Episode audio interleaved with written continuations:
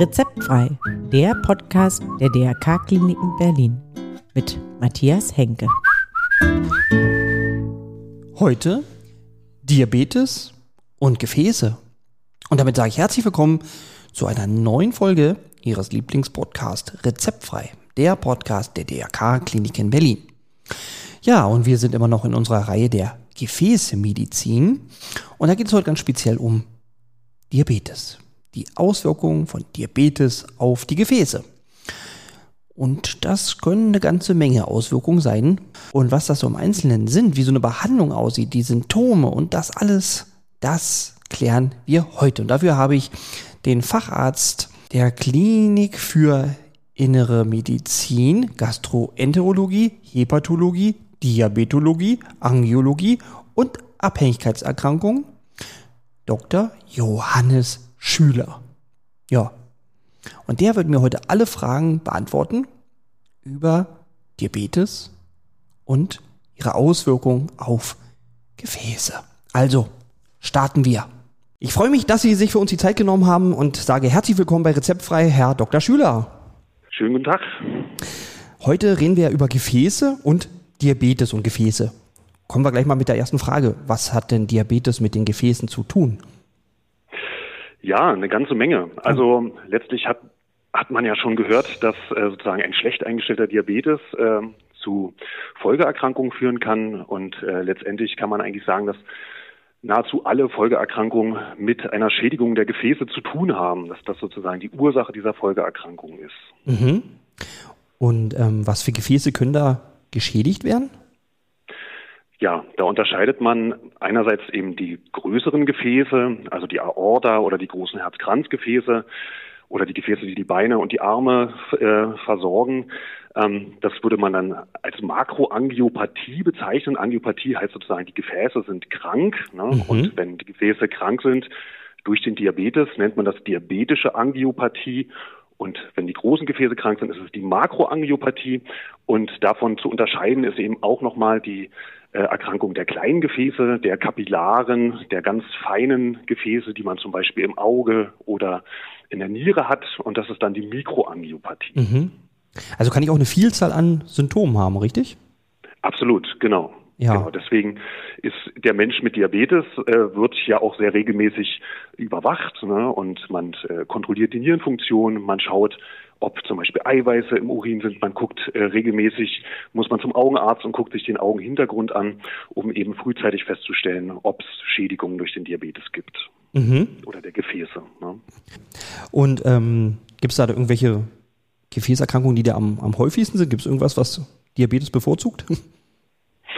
Ja, also insbesondere natürlich, wenn der Diabetes nicht gut eingestellt ist, ne, dann sieht man häufiger beginnend Schädigung der kleineren Gefäße, mhm. was dann eben dazu führen kann, dass äh, eben diese feine Filtrationsbarriere in der Niere sozusagen, die den Urin filtriert, wo das Blut durch sehr viele kleine Kapillaren und Gefäße fließt, ähm, dass dort eben Schädigungen auftreten und dann ähm, man eben vermehrt auch Dinge im Urin nachweisen kann, die da eigentlich gar nicht hingehören, ne? Eiweiße zum Beispiel. Mhm.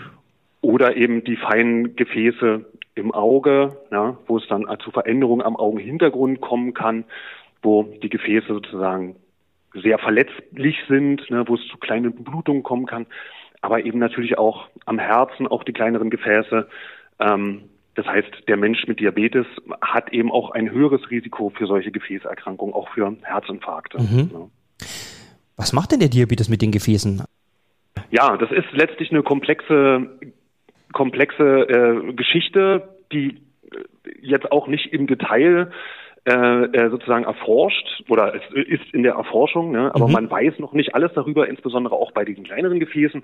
Mhm. Aber man weiß eben, dass es was mit ähm, ähm, den Stoffwechselendprodukten zu tun hat, dass es was äh, am Ende auch damit zu tun hat, dass der äh, der Zucker selbst sozusagen äh, eine schädigende äh, Substanz da an den Gefäßen sein kann, dass ähm, ähm, es eben im Zusammenspiel mit äh, Fetten und anderen ähm, Stoffen, die sozusagen für die Gefäße potenziell schwierig sind, also was man ja schon gehört hat, ein hohes Cholesterin und so weiter, mhm. ne, zusammen auch mit äh, physikalischen Belastungen, also ein hoher Blutdruck und so weiter, ähm, dass das sozusagen im Konglomerat die Gefäße schädigt. Mhm.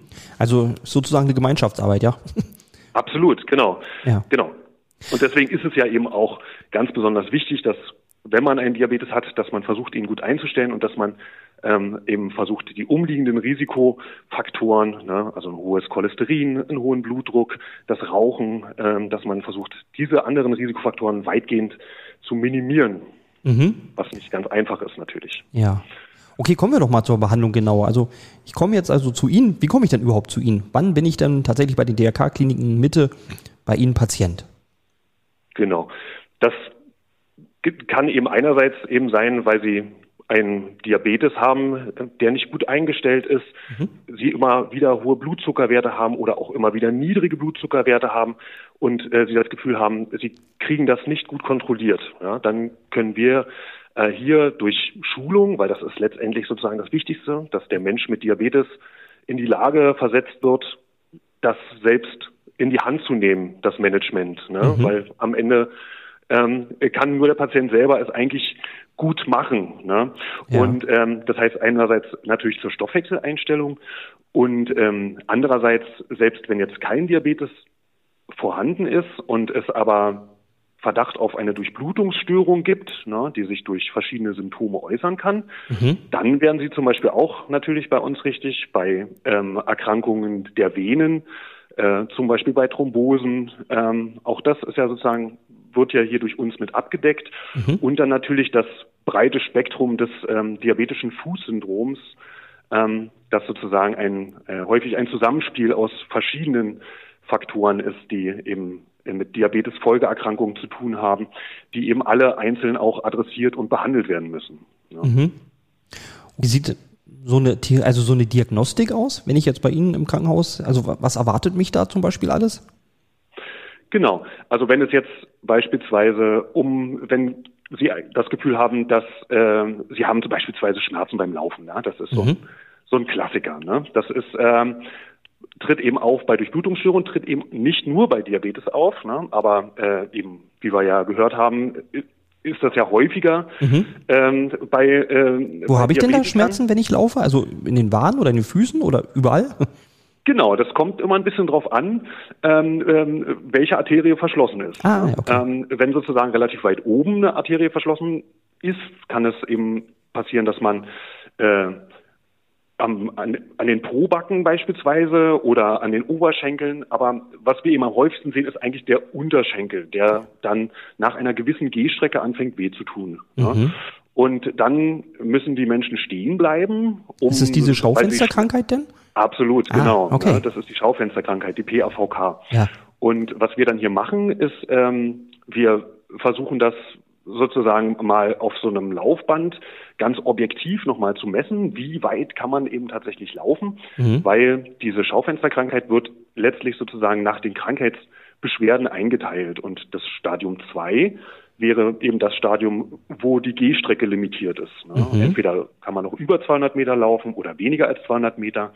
Das Stadium 3 wäre dann eben schon ähm, so, dass man durch die Durchblutungsstörung, dass die äh, Muskeln, dass so wenig Blut unten ankommt, ja, mhm. dass man Schmerzen entwickelt, einen sogenannten Ruheschmerz. Ne? Das wäre dann eben natürlich schon relativ akut. Und das Stadium 4 wäre, wenn man dann irgendwo eine Wunde am Fuß oder an den Extremitäten hat, die eben nicht mehr heilt. Mhm. Okay, was, was, was machen Sie dann? Also wie kriegen Sie die wieder frei, damit die Blutung genau. wieder da ist?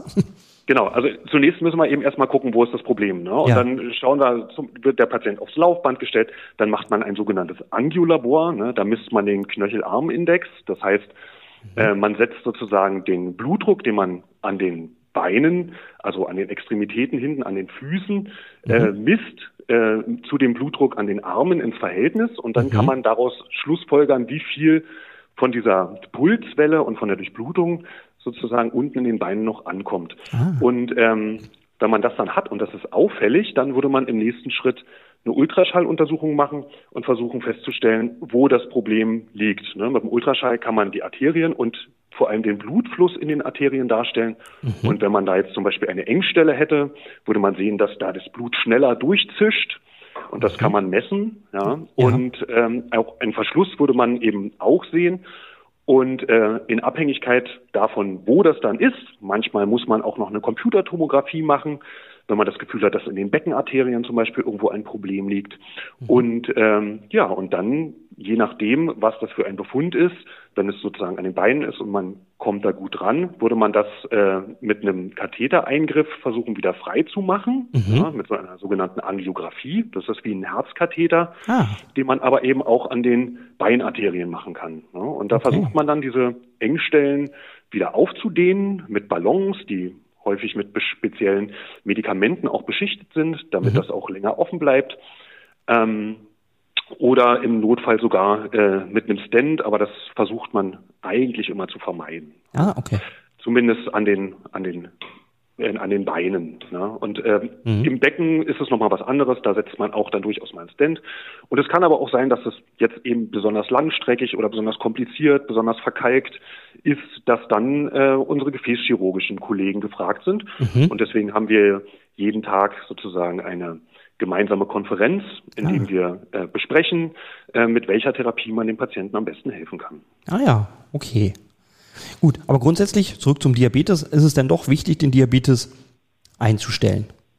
Absolut, genau. Ja. Einfach äh, der, die sozusagen die Überzuckerung selbst macht ja häufig erstmal gar keine Symptome. Der Patient fühlt sich gar nicht zwangsläufig schlecht, jetzt bei einem Typ-2-Diabetiker beispielsweise. Mhm. Und das ist sozusagen auch die Gefahr. Ne? Ja. Ähm, und weshalb auch das Screening sozusagen auf Diabetes einfach wichtig ist, weil man kann relativ lange so mit leicht erhöhten Blutzuckerwerten herumlaufen und merkt gar nicht, dass irgendwas nicht stimmt.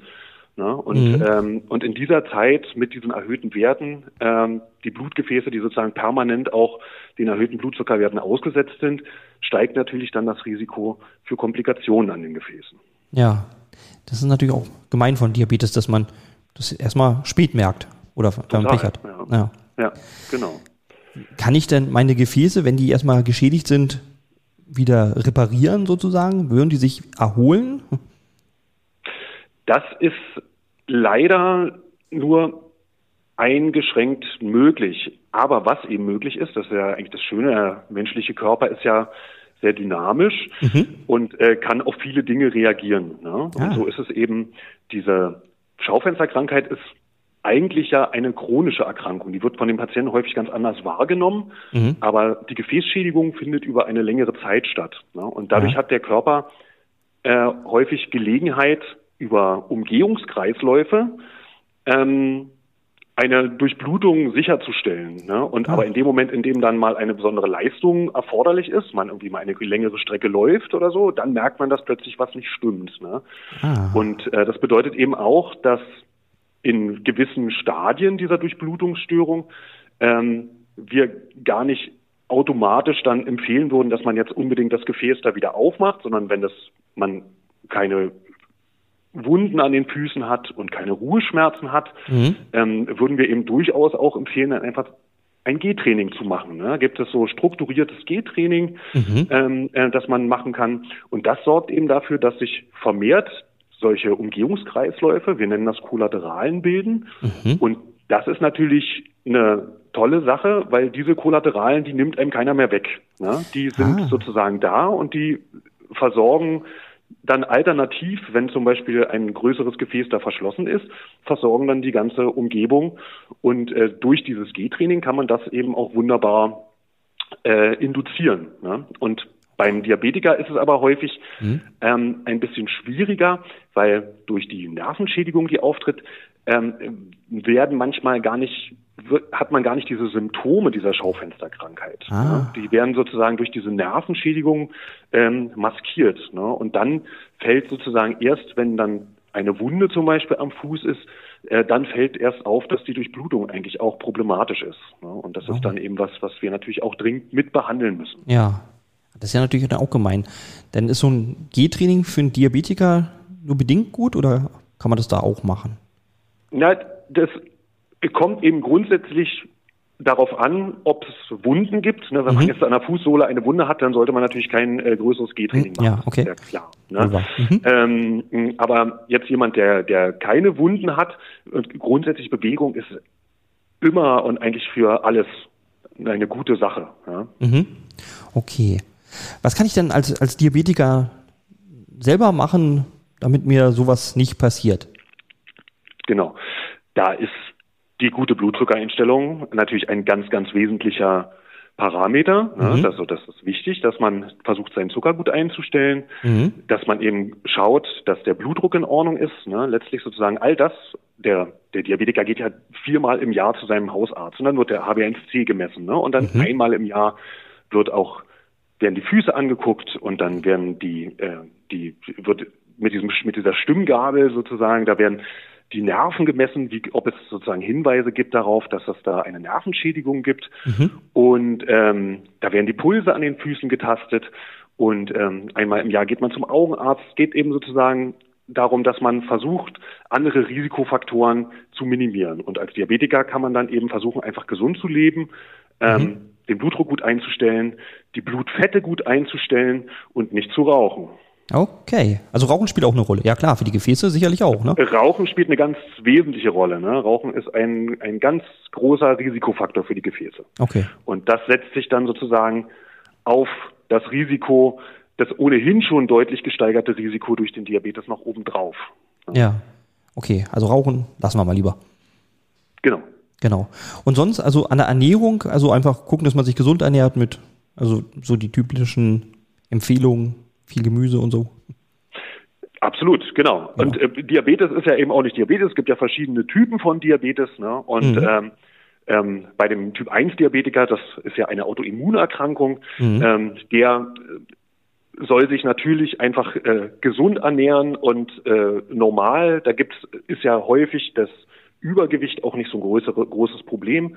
Beim Typ 2 Diabetiker ähm, ist das ja häufig auch mit Übergewicht vergesellschaftet, natürlich nicht immer. Ne? Mhm. Und dann würde man natürlich eben auch empfehlen, dass man ähm, darauf achtet, sozusagen nicht zu viele Kalorien zu sich zu nehmen und möglichst eine Gewichtsreduktion zu erreichen, weil das auch die ähm, Einstellung des Diabetes häufig wesentlich verbessern kann. Mhm.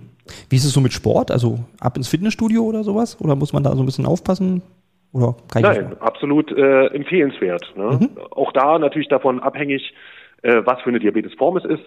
Der Ja. Typ 1er, der äh, wird natürlich dann auch äh, darauf geschult, dass wenn er sich mehr bewegt, ne, dass äh, äh, das Insulin stärker wirkt, Ja. dass der Blutzucker schneller runtergeht. Äh, der muss dann natürlich das ein bisschen äh, kontrollieren. Für den äh, Typ 2 Diabetiker, der auch ein Gewichtsproblem hat, auf jeden Fall eine sehr empfehlenswerte Maßnahme. Mhm. Aber vielleicht mit seinem Arzt absprechen, dass man da nichts falsch macht, oder? Das ist äh, in jedem Fall äh, sinnvoll, na klar. Okay. Dass man, weil jeder hat ja andere Ausgangsvoraussetzungen und man muss ja jeden Menschen da am Ende auch individuell betrachten. Mhm. Gut. Ähm, ja, da habe ich eigentlich einen ganz guten Überblick. Haben wir denn noch irgendwas ganz Wichtiges vergessen, was noch mit Diabetes und Gefäßen zusammenhängt? Puh, es ja, gibt's bestimmt, gibt's bestimmt ganz viel. Ja? Also, wie gesagt, wenn man jetzt da nochmal einen Nierenarzt oder einen Augenarzt mitfragen würde, ne, Mhm. das sind ja auch nochmal ganz, ganz große Gebiete. Ähm, der hätte bestimmt auch nochmal ganz viel zu erzählen. Aber da kann ich vielleicht Aber sogar noch einen eigenen Podcast haben machen. Auf jeden Fall, glaube Genau. ich, haben wir das Wichtigste besprochen. Ja, wunderbar. Denn kann ich Ihnen nur noch danken, Herr Dr. Schüler, dass Sie sich für uns die Zeit genommen haben. Sehr Und, gerne. Ja, und ich bin jetzt auf dem Laufenden. Vielen Dank. Wunderbar. Danke, dass Sie wieder dabei waren. Das war der Podcast Rezeptfrei der DRK-Kliniken Berlin mit Matthias Henke. Mehr Informationen erhalten Sie unter www.drk-kliniken-berlin.de. Abonnieren Sie gerne diesen Podcast. Rezeptfrei erscheint alle zwei Wochen neu.